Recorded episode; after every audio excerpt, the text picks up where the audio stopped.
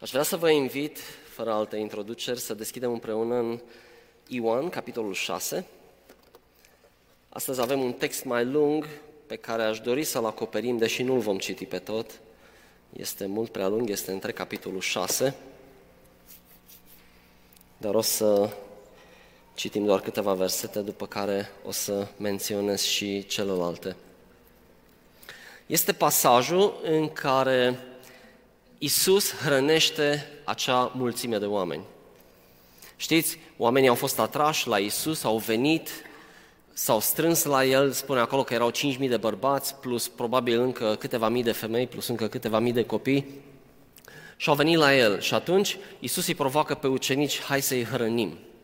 Ucenicii dau din numeri și nu știu ce să facă, găsesc acolo un copil cu cinci pâini de orz și doi pești, Iisus le ia, știți povestea, le mulțește și face o minune extraordinară, o minune care avea un scop foarte, foarte precis. Mai mult decât doar să-i hrănească fizic, și aveau nevoie de asta atunci, scopul era mult mai mare. Îmi place de Isus că se ocupă de ei, îi vindecă, îi învață, dar se ocupă într-un mod plenar și de trupurile lor. Știa că au nevoie de mâncare, știa că nu au de unde să ia și i-a hrănit acolo pe loc. Ce Dumnezeu minunat avem! Vom vedea că există o relevanță în ceea ce citim astăzi, în ceea ce tocmai am spus, pentru că Isus este Cel care se ocupă de tine, de mine, de întreaga omenire, încă de la început, și trup și și suflet. Și mai apoi, uh, după ce se termină această poveste, după ce îi hrănește, ce s-au gândit ei? Acesta este profetul, dacă citiți în versetul 14 din capitolul 6, acesta e profetul mult așteptat. Hai să luăm, spune Iisus aici despre el, hai să luăm și să-l facem rege. Hai să ne dea în continuu această mâncare, pentru că e fain să primești mâncare gratis, fără nicio problemă. Și atunci Iisus face un lucru interesant, el automat se retrage. Pentru că el n-a venit în lume pentru așa ceva, el n-a venit să fie pus ca un rege pământesc care doar aprovizionează într-un mod fizic, ci el a venit să se ocupe de întreaga omenire și uh, acest titlu de rege pe care vreau ei, ei să-l dea nu era demn de numele lui Isus, pentru că Isus este un astfel, altfel de rege. Îi trimite și pe ucenici ca să nu le vină și lor o idee uh, îndrăzneață, știu eu, poate să preia din această uh, împărăție și să conducă împreună cu Isus. Spune, mergeți toți în barcă și treceți dincolo. Îi trimite în barcă, Isus rămâne și se roagă pe un munte, pe aceeași parte, a, pe același mal unde era și mulțimea. Mulțimea vede că ucenicii pleacă și îl vede și pe Isus urcându-se sus pe munte. Și la un moment dat au început să-i caute. Isus, Isus Merge totuși și trece și el împreună cu ucenicii mari, știți, e pasajul unde Iisus umblă pe apă, uh, ucenicii le iau cu ei în barcă și ajung în partea cealaltă. Și aici intervine pasajul pe care astăzi dorim, doresc să-l citim împreună, începând cu versetul 25 până la 35. Și spune așa, când l-au găsit de cealaltă parte a mării, i-au zis, Rabi, când ai venit aici? Iisus le-a răspuns și i-a zis, adevărat, adevărat vă spun că voi nu mă căutați, pardon, că voi mă căutați nu pentru că ați văzut semne, ci pentru că ați mâncat din pâini și v-ați săturat. Lucrați nu pentru mâncarea care se strică, ci pentru mâncarea care rămâne pentru viața veșnică și pe care vă dă Fiul omului, căci pe El și-a pus pe cetea Dumnezeu Tatăl. E o traducere ușor diferită față de ce aveți voi probabil, este noua traducere românească, dar esența este aceeași. Versetul 28. Așa că ei l-au întrebat, ce să facem ca să înfăptuim lucrările lui Dumnezeu? Iisus a răspuns și le-a zis, lucrarea lui Dumnezeu este aceasta, să credeți în acela pe care l-a trimis El. Drept urmare, ei l-au întrebat, ce semn faci tu ca să-L vedem și ca să credem în Tine. Ce lucrare faci Tu? Strămoșii noștri au mâncat mană în pustie, așa cum este scris. Le-a dat să mănânce pâine din cer. Atunci Iisus le-a zis, adevărat, adevărat vă spun că nu Moise v-a dat pâinea din cer, ci Tatăl meu vă dă adevărata pâine din cer. Căci pâinea lui Dumnezeu este cel care se coboară din cer și dă lumii viață. Ei au zis, Domnule, dă-ne întotdeauna această pâine. Iisus le-a răspuns, Eu sunt pâinea vieții. Cel ce vine la mine nu va flămânzi niciodată și cel ce crede în mine nu va înseta niciodată. Iisuse, versetul 25, când ai venit aici? Voi mă căutați pentru mâncare, nu pentru că ați văzut semne. Vedeți, miracolele uh, pe care le-a făcut Isus a atras, a atras foarte mulți oameni după El, dar nu neapărat la El. Oamenii erau, veneau ca la un spectacol într-un sens. Le plăcea când Isus făcea minuni și veneau după El, dar nu erau atrași la El. Veneau ca la un spectacol. Veneau să fie distrați. Însă Isus vedem că El vrea mai mult decât doar atâta. Isus vrea să le mântuiască sufletele. Și vom vedea această paralelă mergând în tot capitolul 6, unde Isus vorbește despre o pâine și se referă la El, pâinea din care cineva mănâncă, adică crede în El și nu pierde niciodată. Și cealaltă șină, dacă vreți, de cale ferată, care pare să nu se întâlnească niciodată cu cealaltă, unde ucenicii vorbesc despre franzele, despre pâine, pentru că nu înțeleg că Isus vorbea despre lucruri spirituale. Ei se rezumau doar la pâine, doar la pâine și nu înțelegeau despre ce era vorba. Din acest motiv Isus le spune, lucrați pentru mâncarea care rămâne pentru viața veșnică. Și folosește aici cuvântul lucrați și atunci ei se folosesc de asta și zic în versetul 28, ce să facem sau ce să lucrăm. Pentru că omului îi place tot timpul să facă ceva pentru Dumnezeu, pentru mântuirea lui, pentru a se simți îndreptățit înaintea lui Dumnezeu. Ce să facem ca să împlinim sau să înfăptuim lucrările lui Dumnezeu? Și Isus le spune în versetul 29, nu este nimic de lucrat, doar să credeți în acela pe care l-a trimis El. Ce semn faci tu? ca să-L vedem și să credem în tine. Ce lucrare face, faci tu? Și aduceți-vă aminte că au vrut să-L facă rege pentru că tocmai înmulțise pâinile. Dar de fapt, ce vreau ei când spuneau, vezi, strămoșii noștri sau părinții noștri au mâncat mana în pustie, cu alte cuvinte le-a dat în fiecare zi, ani de zile, zeci de ani de zile. Tu ce faci? Că numai o singură dată ai mulți pâinea, doar atâta poți Iisuse. Ce semn faci tu? Însă Isus nu era interesat neapărat doar de nevoile lor fizice, deși o să vedem că este interesat tot timpul. El era interesat de, de hrana pe care ei trebuia să o ia ca să primească viața veșnică. Vom vedea că odată ce nu le-au convenit aceste condiții pe care Isus le-a pus, au renunțat foarte ușor, pentru că au venit ca să fie distrați. Și vedem o asemănare izbitoare cu lumea de astăzi. Nu știu dacă ați întâlnit, dar am văzut deseori chiar oameni care veneau la biserică, care veneau la noi ca păstori să ne rugăm pentru situații disperate, unde oamenii chiar aveau nevoie de Dumnezeu și erau gata să facă orice pentru Dumnezeu. Au venit cu situațiile lor imposibile la Dumnezeu și au zis, Doamne, te rog, scapă-mă și vedeai în ei așa o râvnă pentru Dumnezeu. În momentul în care Dumnezeu fie i-a vindecat, fie i-a ajutat, au dispărut. Cu alte cuvinte, mulțumim, mulțumim mulțumesc, Doamne, m-ai ajutat până aici, de acum încolo mă descurc singur. Vedeți, minunea nu i-a atras neapărat la Isus, ci a atras după Isus. Le plăcea să vadă minunile, dar Isus are altceva. Și apropo, dacă astăzi vii la Isus și îl cauți pentru că ai o nevoie, este bine că faci asta. Nu mă înțelege greșit.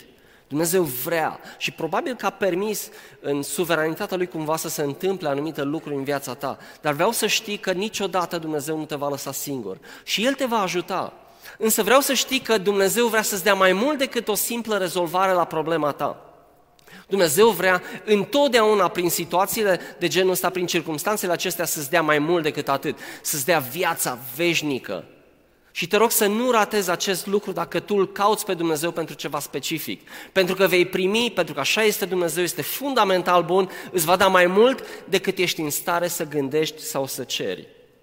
Acesta este Dumnezeul pe care îl slujim. Și mă, mă întreb ce-ți vorbește poate ție astăzi, dacă poate cochetezi cu ideea asta de, de a deveni creștin, în, în sensul biblic, în sensul de, de a face un legământ. Duminica trecută am văzut că unii dintre cei care au fost aici pe scenă s-au botezat, pentru că ăsta este un legământ. Este urmare a deciziei pe care ei au luat-o să-L urmeze pe Isus. Mă întreb ce-ți vorbește ție acest pasaj din ziua de astăzi. Și mai apoi, cum ni se aplică nouă, celor care credem, celor care știm că Isus există, că Isus este real, celor care am gustat din El și știm cum este să trăim împreună cu El și știm că fără El nu putem să trăim? Ce ne vorbește oare acest pasaj? Iisus folosește des, dacă vă uitați în tot pasajul, în tot capitolul pe care n-am avut timp să-l citim, sunt 71 de versete, vorbește des despre verbele mănâncă și bea și vorbește la timpul prezent. Cine mănâncă, nu vorbește la timpul trecut cine a mâncat. Cine mănâncă și bea de mine are viață veșnică. Și repetă deseori aceste lucruri și face referire strictă la el. Și vom vedea că cei de atunci n-au înțeles despre ce vorbea Isus. Și le aduceam aminte că această pâine, această mană pe care uh, au mâncat-o uh, părinții lor pe vremea lui Moise, nu i-a salvat decât provizoriu. Iisus face o paralelă, zice, așa cum Moise le-a dat pâinea aceea și i-a salvat și nu au murit timp de 40 de ani, eu sunt adevărata pâine, adică superioară, mult superioară față de ceea ce au primit părinții voștri, strănepo, stră, străbunicii voștri, stră, stră, stră. Sunt net superior, pentru că pâinea pe care vă dau eu, adică eu însumi, mă dau pentru voi, asta vă dă viață. Și nu puteau nici cum să înțeleagă. Eu sunt pâinea vieții pentru totdeauna. Și o iau ad literam. Dă-ne, dă-ne întotdeauna această pâine. Gata, Iisuse, ești tare, Doamne, dă-ne, sau Domnule, dă-ne de acum încolo această pâine în fiecare zi. O să economisim dăm bani de pâine, o să, o să, știu eu, economia crește, traiul nostru crește, tot o să fie, viața noastră o să fie mai bună. Dă-ne pâinea asta și Iisus, Iisus spune, nu, nu, nu vorbesc despre pâinea aia, vorbesc despre a crede în pâinea pe care Dumnezeu Tatăl a trimis-o și eu sunt acela. Nu e suficient să vii la El. Trebuie să și rămâi în El. A mânca trupul Lui și a bea sângele, adică a crede că Isus a murit pentru tine și pentru a te răscumpăra pe tine din moartea veșnică, este un lucru continuu, mereu la timpul prezent, pentru că dacă în primul rând, venirea lui Isus te mântuiește sau te scapă de, de povara veșnică a păcatului, te, te restaurează într-o relație perfectă cu Dumnezeu Tatăl. Pentru că Isus a plătit prețul păcatului tău care te separa de Dumnezeu. Această rămânere se referă la a menține bucuria de a fi într-o relație cu Dumnezeu, a trăi viața ta la nivel maxim, să fii împlinit în ceea ce faci pentru Dumnezeu, știind că faci voia Lui, înseamnă de asemenea biruința asupra păcatelor, înseamnă uh, biruința asupra slăbiciunilor tale umane, înseamnă atât de multe lucruri. Are de-a face cu zidirea caracterului atunci când rămâi în el, are de-a face cu credința ta, altfel te usuci și devii neproductiv, ești ca o mlădiță uscată, dacă vrei, într-un într-un butuc de, de vie. Și în primul rând am zis, vreau să mă adresez celor care poate cochetați cu ideea de, de a-L îmbrățișa pe Iisus ca Domn și Mântuitor sau poate n-ați auzit niciodată mesajul Evangheliei într-un mod foarte direct spus. Ei bine, Iisus rostește Evanghelia în acest pasaj. Ioan este foarte bun în a scoate în evidență și tot ceea ce scrie el, de fapt, dacă vă uitați la sfârșitul cărții Ioan, spune toate aceste lucruri au fost scrise pentru ca voi să credeți și să aveți viață veșnică. Din acest motiv, Ioan scoate în evidență acest pasaj și Isus are curajul de a scutura gardul celor care se autoamăgesc, iar scopul lui Isus nu este să alunge oamenii, Așa cum o să vedem la sfârșitul uh, capitolului, unde mulți îl părăsesc pentru că nu pot să priceapă despre ce este vorba. Scopul lui Isus este de a-i atrage către ceva mult mai real, mult mai personal, pentru că lumea, vedeți, lumea în care trăim astăzi este o lume falsă de cele mai multe ori. Este o lume prefăcută, este o lume fără profunzime. Uitați-vă în jur un pic, uitați-vă la vecini, uitați-vă la colegi, uitați-vă chiar în familia voastră uneori. Nu există profunzime în relații. Și Isus îi atrage către o profunzime. Vedeți, când, când devenim reali, devenim vulnerabili. Însă ați vedea vulnerabilitatea și nevoile tale este un lucru bun, nu este un lucru negativ, așa cum diavolul vrea să-l picteze. Pentru că numai în momentul în care realizezi că nu ești în stare de nimic, că nu poți să te mântuiești singur, că nu poți să te ajuți dintr-o situație imposibilă și noi toți trecem prin ele, atunci îți dai seama că ai nevoie de un mântuitor. Dar dacă nu te smerești suficient, dacă nu-ți deschizi sufletul, dacă nu ți-l rupi și lași pe Isus să intre în inima ta și lași pe ceilalți din jurul tău și ești vulnerabil față de ei, sunt slabe speranțe dacă nu chiar niciuna, să ajungi într-adevăr să cunoști profunzimea dragostei lui Dumnezeu. Și la fel cum pentru evrei a fost imposibil de digerat un astfel de concept al mâncării trupului, așa cum, o să, cum spune mai târziu, și al băutului sânge, sângelui, spune, trebuie să mâncați trupul meu, trebuie să beți sângele meu ca să aveți viață veșnică. Ei luau asta ad literam, Astăzi, la fel, oamenii nu văd relevanța de a trăi împreună cu Isus. Aceea strigare este pentru tine astăzi, dacă îl cauți pe Dumnezeu. Singurul mod în care poți să găsești viața veșnică este să mănânci trupul Lui și să bei din sângele Lui Isus. Și aici nu se referă la canibalism, se referă la a crede. Este o metaforă. Când crezi, atunci mănânci. Când crezi, atunci bei și îți însucești acest Mântuitor.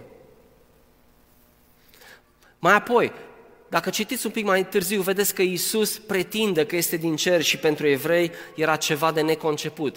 Cum adică tu ești născut din Dumnezeu? Cum poți și cum ai tu îndrăzneala să spui că ești născut din Dumnezeu când noi te știm și știm frații tăi și știm surorile tale, tu ești născut aici. Dar dacă ar fi cercetat un pic, ar fi văzut că tatălui nu era Iosif, tatălui era Duhul Sfânt. Și s-a născut dintr-o fecioară, din Maria. Deci a fost un miracol. A fost Dumnezeu cel care a fost trimis pe pământ să se nască în chip omenesc printr-o femeie, printr-o virgină. Prea de tot, prea de tot. Și vedem că ucenicii încep să-l îl părăsească mai târziu. Iisus spune în în capitolul 8, în versetul 31, că numai cei care rămân în cuvântul lui sunt adevărați ucenici.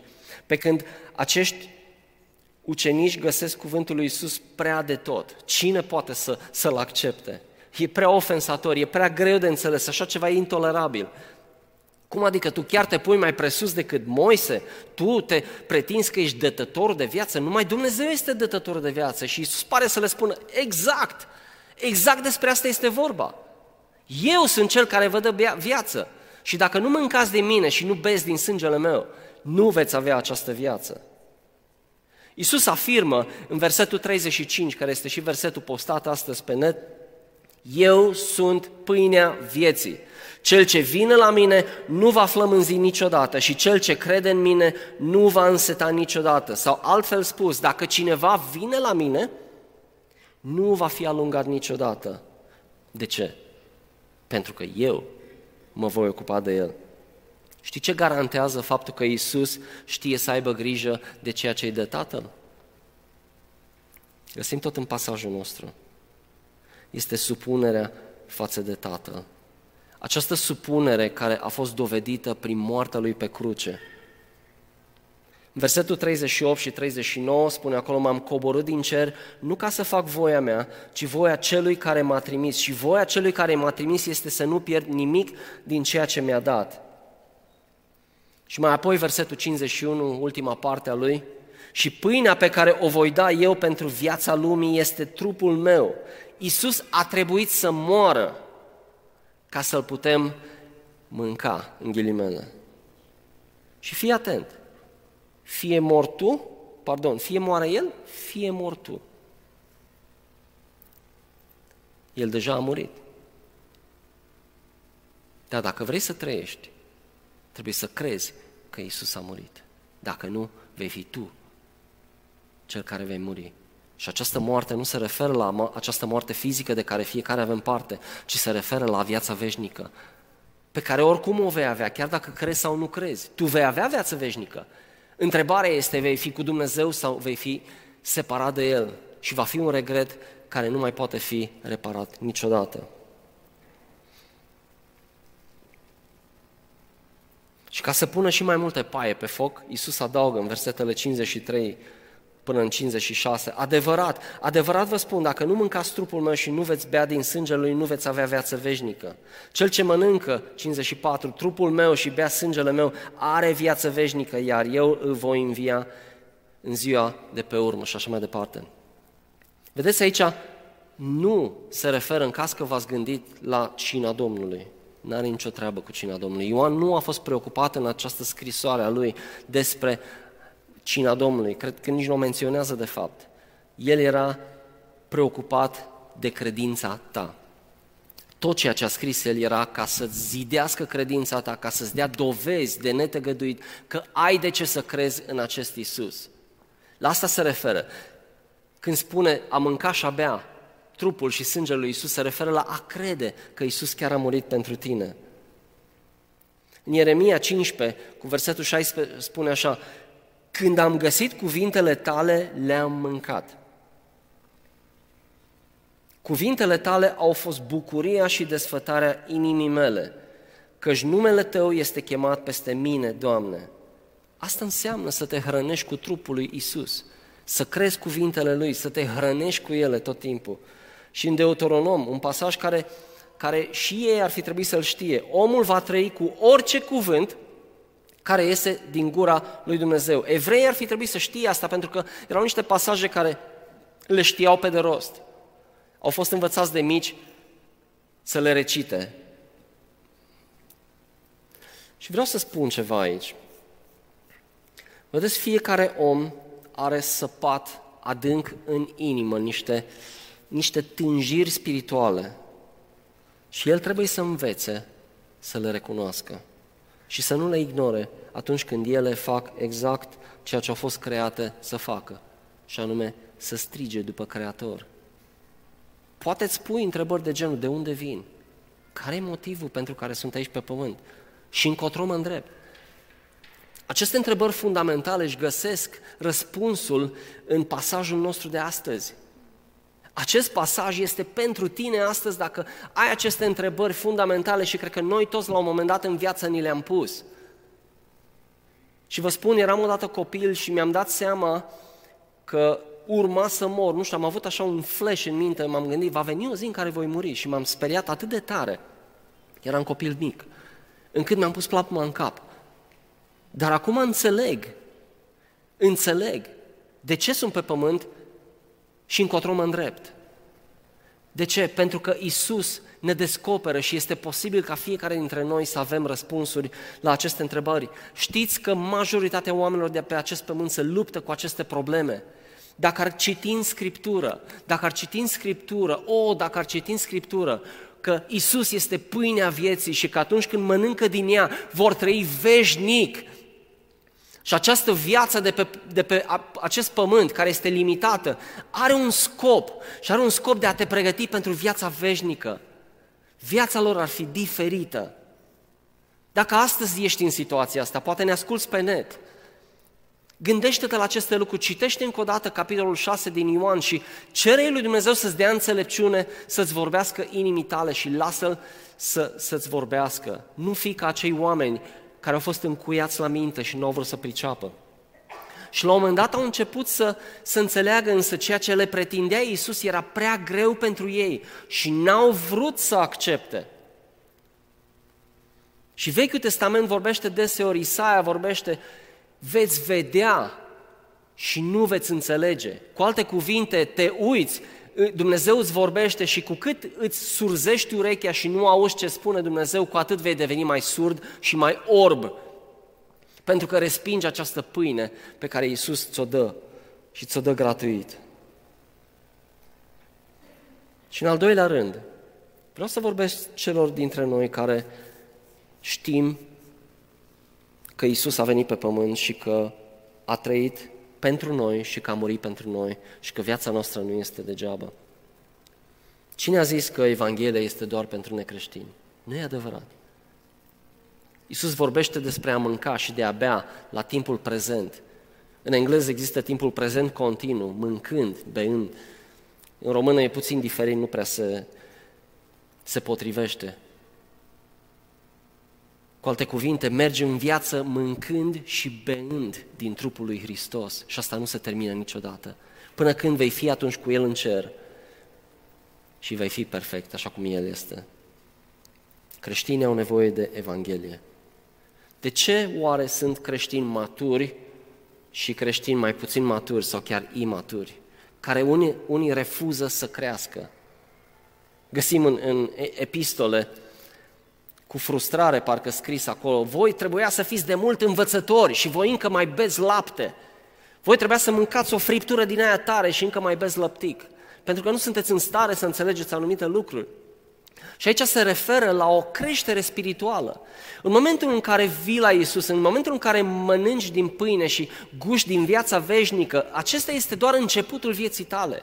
Pentru că de acolo Isus te ia și te duce și îți crește caracterul, te mărește în, în mușchii tăi spirituali. Dar pentru asta trebuie să mănânci continuu și să bei continuu. Dependența și dorința constantă de a crește în maturitate trebuie să fie cultivate și păstrate, spunea Pavel, parafrazându-l ușor. Multe din epistolele lui se referă la alergați, continuați să alergați, nu vă lăsați, mergeți înainte, când sunteți încercați, depindeți de Dumnezeu. Avem psalmii lui David care spun același lucru. Doamne, te caut pe tine. Unde ești tu, Doamne? Dar tu, Doamne, tu vei interveni. Asta este să-ți crești mușchii spiritual, asta înseamnă. Dar este așa ușor ca și creștin să fii copleșit uneori de probleme. Și cred că nu e nimeni în mijlocul nostru care n-a trecut prin acei, acele văi. Sunteți de acord? Ce facem? Poate ai început bine, dar acum nu mai ești sigur. Poate, poate a devenit tot, toată viața asta de creștină, de creștin un fel de simplă rutină. Poate, poate că îți vine să renunți la tot, să te întorci la viața ta de dinainte. Poate la vechile păcate pe care oricum tu le urăști, dar parcă nu te mai poți împotrivi lor. Ai renunțat să mai lupți. Ce faci? Poate că unii dintre voi v-ați întrebat dimineața asta, oare nici nu știu de ce mai vin la biserică, sincer. E bine, acest pasaj este pentru tine astăzi. Pentru că Dumnezeu vrea să te întărească astăzi, să-ți aducă aminte că există o pâine de mâncat pentru tine. De unde îți extragi puterea de a merge mai departe?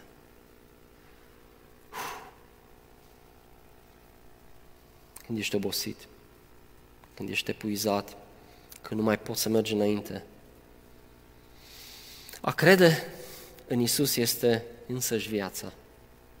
Nu e o simplă afirmație despre apartenența la religia ta.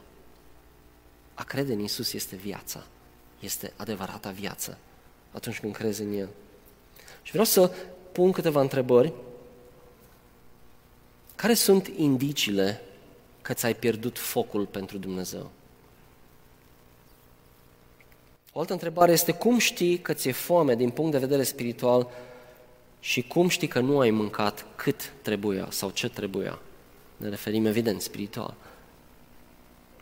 O altă întrebare este care sunt acele becuri de pe bordul tău, în ghilimele, da, care îți indică o funcționare uh, defectuoasă a vieții tale de creștin, dacă îmi permiți. Care sunt butoanele alea? Și cum știi când mergi cu rezervorul gol, doar cu aburii de la benzină? Atunci când mergi înainte doar din amintirile tale cu Dumnezeu și nu te mai hrănești. Isus, citeam dintr-o carte, a spus că inima noastră va merge după comoara noastră, adică ceea ce prețuim cu adevărat. Se spune deseori că timpul și banii sunt cele mai mari comoare, comori ale noastre. Însă cea mai mare resursă este atenția. Fără ea, spiritualitatea noastră nici măcar nu s-a născut. Iată câteva indicii. Ca să realizezi că ceva nu este în regulă în viața ta de creștin și că trebuie să faci ceva în direcția aceasta. M-am gândit la, la câteva, cu siguranță sunt mult mai multe, cu siguranță că unii dintre voi ați putea să adăugați la ele. Prima dintre ele este nevoia de devoțiune și închinare s-au diminuat. Această nevoie de a te închina și de, de a te bucura de Dumnezeu pur și simplu s-au diminuat și nu mai simți o nevoie. Cineva spunea, atenția este începutul devoțiunii. Și culmea era o poetă necreștină care a căutat toată viața ei spiritualitatea. Atenția este începutul devoțiunii. Cu alte cuvinte, trebuie să te focalizezi și să o faci intenționat. Un alt indiciu că ceva nu este în regulă este că atenția cade doar pe treburile tale zilnice. Cumva vine așa peste tine ca un val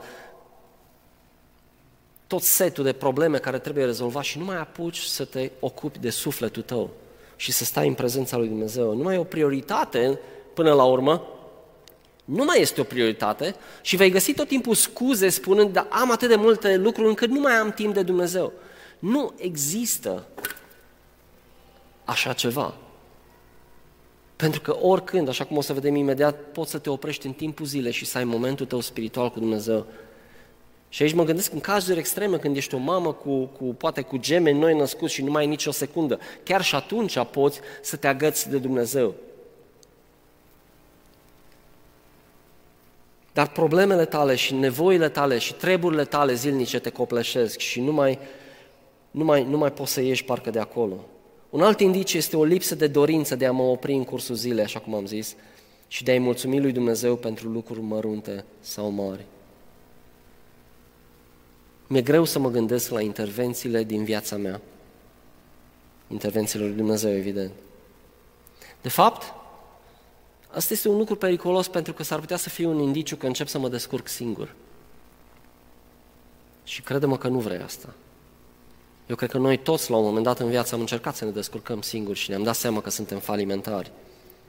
Un alt indiciu este lipsa roadei Duhului Sfânt din viața mea. În Galateni 5, dacă cunoașteți pasajul, și roada Duhului este dragostea, bucuria, pacea, îndelunga răbdare, bunătatea, facerea de bine, credincioșia, blândețea, înfrânarea poftelor.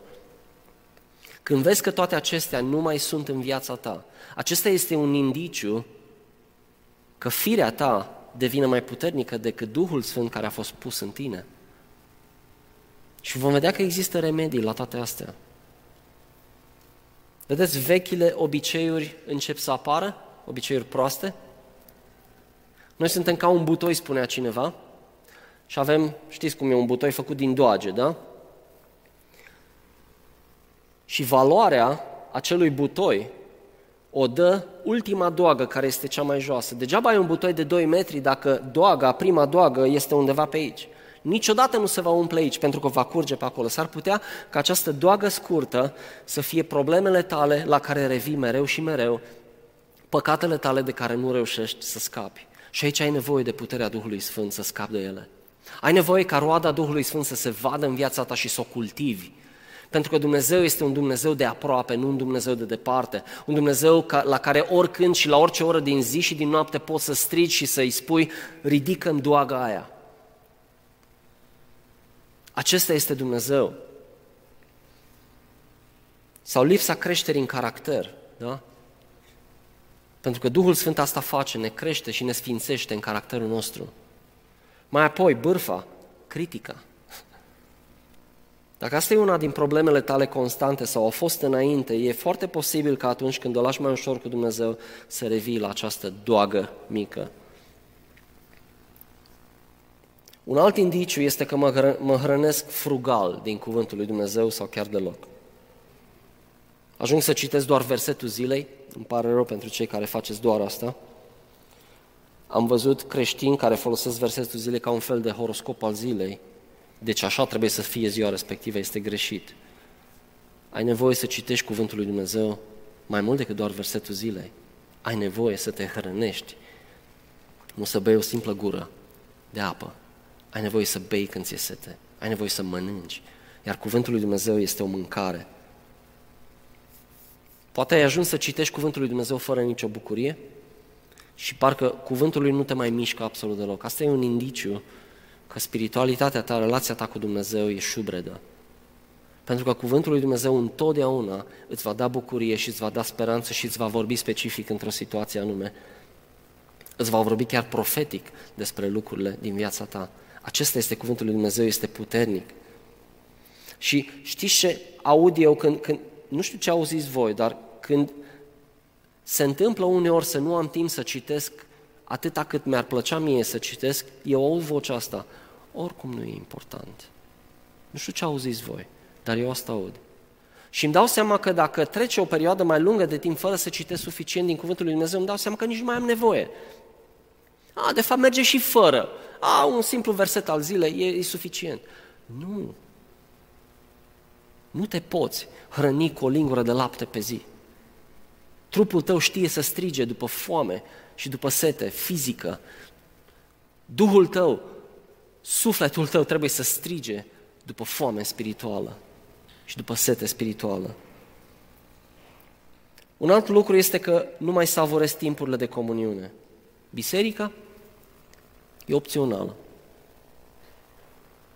Vin la biserică dacă apuc să vin, dacă e comod, dacă e... sau poate la un cer de casă sau undeva. Nu mai văd rostul întâlnirilor, poate sunt dezamăgit, poate sunt rănit. Niciodată, să știți, nu este o soluție să părăsesc strângerea la oaltă. Există chiar un verset despre asta, să nu părăsiți strângerea la oaltă. Și există un motiv foarte clar de ce nu e bine. Pentru că diavolul abia așteaptă să te separi de turmă. Știți că leul, când se uită la, la, o, la o, o, o turmă de zebre, nu vede decât niște dungi și nu vede conturul unei zebre? În momentul în care o zebră rămâne în urmă, atunci ai vede conturul și este o pradă ușoară pentru leu. Dar când stai împreună cu biserica ta, a, nu e perfectă biserica, normal că nu e perfectă. Și dacă va fi perfectă în momentul în care tu vii ea, nu va mai fi, oricum. Da, biserica are multe probleme, dar biserica este invenția perfectă a lui Dumnezeu. Este modul în care Dumnezeu alege să te șlefuiască și să-ți ia la pilă colțurile tale, poate ceva în caracterul tău. Ai nevoie de frați, ai nevoie de surori, ai nevoie ca cineva să fie lângă tine, să-ți dea un cuvânt de încurajare. Uneori chiar să te corecteze în dragoste, sper. Tu ai nevoie de biserică. În momentul în care nu mai simți nevoia să vii la biserică, asta trebuie să fie un beculeț care se aprinde pe bordul tău. Nu lăsa să treacă asta. Poate rugăciunile tale devin seci, rutină și lipsită de credință. Asta este religie moartă. Dumnezeu nu are nevoie de așa ceva și pe tine nu te ajută. Un alt indiciu, poate unul dintre cele mai importante, este lipsa păcii interioare și a bucuriei. Uneori chiar fără niciun motiv anume, adică nu că s-a întâmplat neapărat ceva, dar când nu mai ai pace și bucurie, în primul rând trebuie să te întorci la Dumnezeu și să te întrebi de ce. Și aici nu vorbesc despre situații unde din punct de vedere medical ai probleme cu depresia, unde poate ai nevoie de ceva substanțe, nu la asta mă refer. Da? Există altfel de tratamente pentru asta. Dar în momentul în care îți pierzi pacea interioară, ceva nu este în regulă și trebuie să te întorci la Dumnezeu, fă un pas înapoi și încearcă să afli care este sursa. Unde ai greșit și cum poți reveni înapoi pe cărare pentru că tot timpul există un înapoi. Sper că ai un jurnal în care să scrii realizările tale cu Dumnezeu, lucrurile care Dumnezeu le face în viața ta, ca să ai la ce să te întorci. Că mintea ta și mintea mea este una foarte scurtă când e vorba să ne amintim de lucrurile minunate care le face Dumnezeu. Așa suntem, așa suntem făcuți. Tot timpul există una acasă pentru un copil al lui Dumnezeu. Tot timpul există o biserică. Versetul 66. Din acel moment, mulți dintre ucenicii lui s-au întors și nu mai umblau cu el. Mai puteți? Încă un pic? Poate că n-ai știut că Isus pretinde totul de la tine. Așa că odată ce te-a ajutat, poate nu mai ai nevoie de El. Îl folosești poate ca o cârjă într-o situație dificilă, dar să știi că Isus nu este așa. La Isus poți apela uneori chiar și din motive greșite. Eu am venit la biserică ca să învăț limba engleză, culmea. Dacă mi-ai fi spus acum 30 de ani că o să stau pe scenă să predic din Cuvântul lui Dumnezeu, aș fi spus că ești nebun. Dar Dumnezeu știe, atunci când ai inima suficient de deschisă, să-ți corecteze motivele greșite și să te va întoarce. Și te va duce pe cărarea Lui. Însă lasă-te modelat. Dumnezeu e un Dumnezeu fundamental bun. Și atunci când Isus îi provoacă, practic îi trimite aproape la plimbare pe oameni și te gândești, ai ce management prost al bisericii, ai avut câți membri? 12.000, 10, 12, 15.000 și ei trimis la plimbare, a rămas numai cu 12, cu o mână de oameni și probabil încă câțiva care au rămas pe acolo. Dar Isus nu este interesat de numere primordial. El este interesat de inima ta și mai mult decât atât este interesat de inima ta individual. Și îți va vorbi de fiecare dată inimii tale și te va provoca și dacă vii cu motive greșite, întotdeauna te va scutura și te vei cădea de pe gard, fie într-o parte, fie într-alta, fie ca să cazi pe partea bună a gardului. Isus e interesat de nevoia ta de viață veșnică, mai mult chiar decât nevoile tale trecătoare și chiar și acestea sunt împlinite într-un mod plenar de Dumnezeu. Vedeți, Iisus refuză să fie, la fel ca atunci, astăzi refuză să fie doar un, un fel de rege care doar aprovizionează și atât. El este aprovizionator, însă aprovizionarea, chiar și cu cele materiale, vine ca o consecință a relației tale cu El. Atât de bun este Dumnezeu. Și atunci le spune Iisus celor 12, voi nu vreți să plecați? Simon Petru i-a răspuns, Doamne, la cine să ne ducem? Tu ai cuvintele vieții veșnice, iar noi am ajuns să credem și să știm că Tu ești Sfântul lui Dumnezeu, vorbind în numele tuturor. Și vedem mai puțin mai târziu, zice, un pic greșit, este totuși unul dintre voi care este un drac.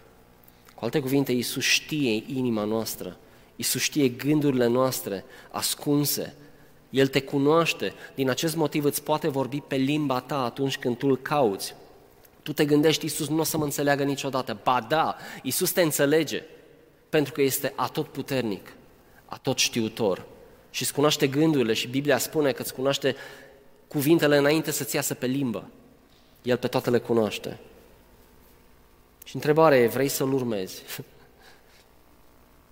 Indiferent cât de greu e, voi nu vreți să plecați? Le zice Iisus. Și iată care e miezul uceniciei și aș vrea să invit și echipa de laude pe scenă. Orice nevoie ar fi avut Petru, el a înțeles că numai Isus poate să o îndeplinească. Petru nu se putea duce înapoi la pescuit de unde a venit, pentru că descoperise ceva mult mai bun. Unde să mă duc, Doamne? Tu ai cuvintele vieții veșnice. Vedeți, viața poate să fie destul de dură cu tine, poate să dea în tine destul de tare. Sunt convins că știți asta. Boli, suferințe, poate cineva drag moare, persecuție, dezamăgiri profunde și așa mai departe. A-L alege pe Dumnezeu nu este o opțiune, este singura opțiune. Din acest motiv astăzi, poate vrei să-L alegi pe Dumnezeu, dacă încă nu ai făcut-o. Nu o să te forțeze nimeni, dar aș vrea să o faci. Și aș vrea asta să nu pleci de aici până când nu vorbești cu cineva dintre noi, poate cineva care, cu care ai venit, dacă ești nou, dacă ești de ceva timp și te-ai hotărât să iei această decizie și astăzi este momentul, te rog să nu pleci de aici până nu vorbești cu cineva. Voi nu plecați? Ce înseamnă să ai cuvintele vieții? Matthew Henry, și cu asta vreau să închei, explică replica lui Petru astfel. Doamne, la cine să mergem? Ar fi o prostie să plecăm de la Tine. Nu, Doamne. Ne place alegerea noastră prea mult ca să o schimbăm. După care spune, ar fi mai bine ca aceia care îl părăsesc pe Hristos să ia seama bine la cine merg și dacă se pot aștepta să găsească odihnă și pace altundeva decât la El. Și unde să mergem? Să ne facem una cu lumea? Cu siguranță ne-ar înșela. Să ne întoarcem la păcat? Cu siguranță ne va distruge. Să înlocuim fântâna apei vii cu puțuri crăpate? Să mergem la filozofi și să devenim ucenicii lor. Imaginația lor este deșertăciune. Și în timp ce se dau înțelepți, sunt nebuni în ceea ce privește religia. Să mergem la scribi, să mergem la farisei, ca să stăm la picioarele lor? Ce bun mai pot să facă ei pentru noi? Care au făcut nule poruncile lui Dumnezeu prin tradițiile lor. Să mergem la Moise? Păi Moise ne va trimite înapoi la tine. Oricum, dacă vom găsi drumul spre fericire, atunci trebuie să fie numai urmându-te pe tine. Este garantat 100% că la sfârșitul vieții lor, apostolii n-au regretat niciun moment. Deși au murit martiri, n-au regretat niciun moment alegerea lor. Și rândul tău astăzi, dacă încă nu ai făcut această alegere, dacă n-ai luat această decizie, iar pentru tine astăzi, care îl cunoști deja pe Dumnezeu și te simți descurajat, vreau să ne ridicăm în picioare. Și aș vrea să te invit să fii destul de curajos, să ridici mâinile către Dumnezeu și să spui, Doamne, eu sunt acela. Astăzi am nevoie să mă hrănesc din pâinea vieții. Astăzi am nevoie să mă întorc acasă. Astăzi am nevoie să renunț la păcatele mele. Doamne, iartă-mă. Poate acestea sunt cuvintele tale și multe altele. Și poate nu-ți ajunge timpul de aici ca să spui ceea ce ai de spus. Astăzi te rog frumos să te duci acasă și să faci exact acest lucru. Să cazi în genunchi în fața unui Dumnezeu iertător, unui Isus care înțelege umanitatea ta, unui Isus care înțelege suferințele tale și care vrea să te ajute astăzi. Și să-i spui, Doamne, iartă-mă, Doamne, ajută-mă. Pentru că versetul 40 spune, voia Tatălui meu este ca oricine vede pe Fiul și crede în El să aibă viață veșnică și eu îl voi învia în ziua de apoi. Lucrați, versetul 27, nu pentru mâncarea care se strică, ci pentru mâncarea care rămâne în viața veșnică și pe care o dă Fiul omului, căci pe El și-a pus Dumnezeu pe cetea.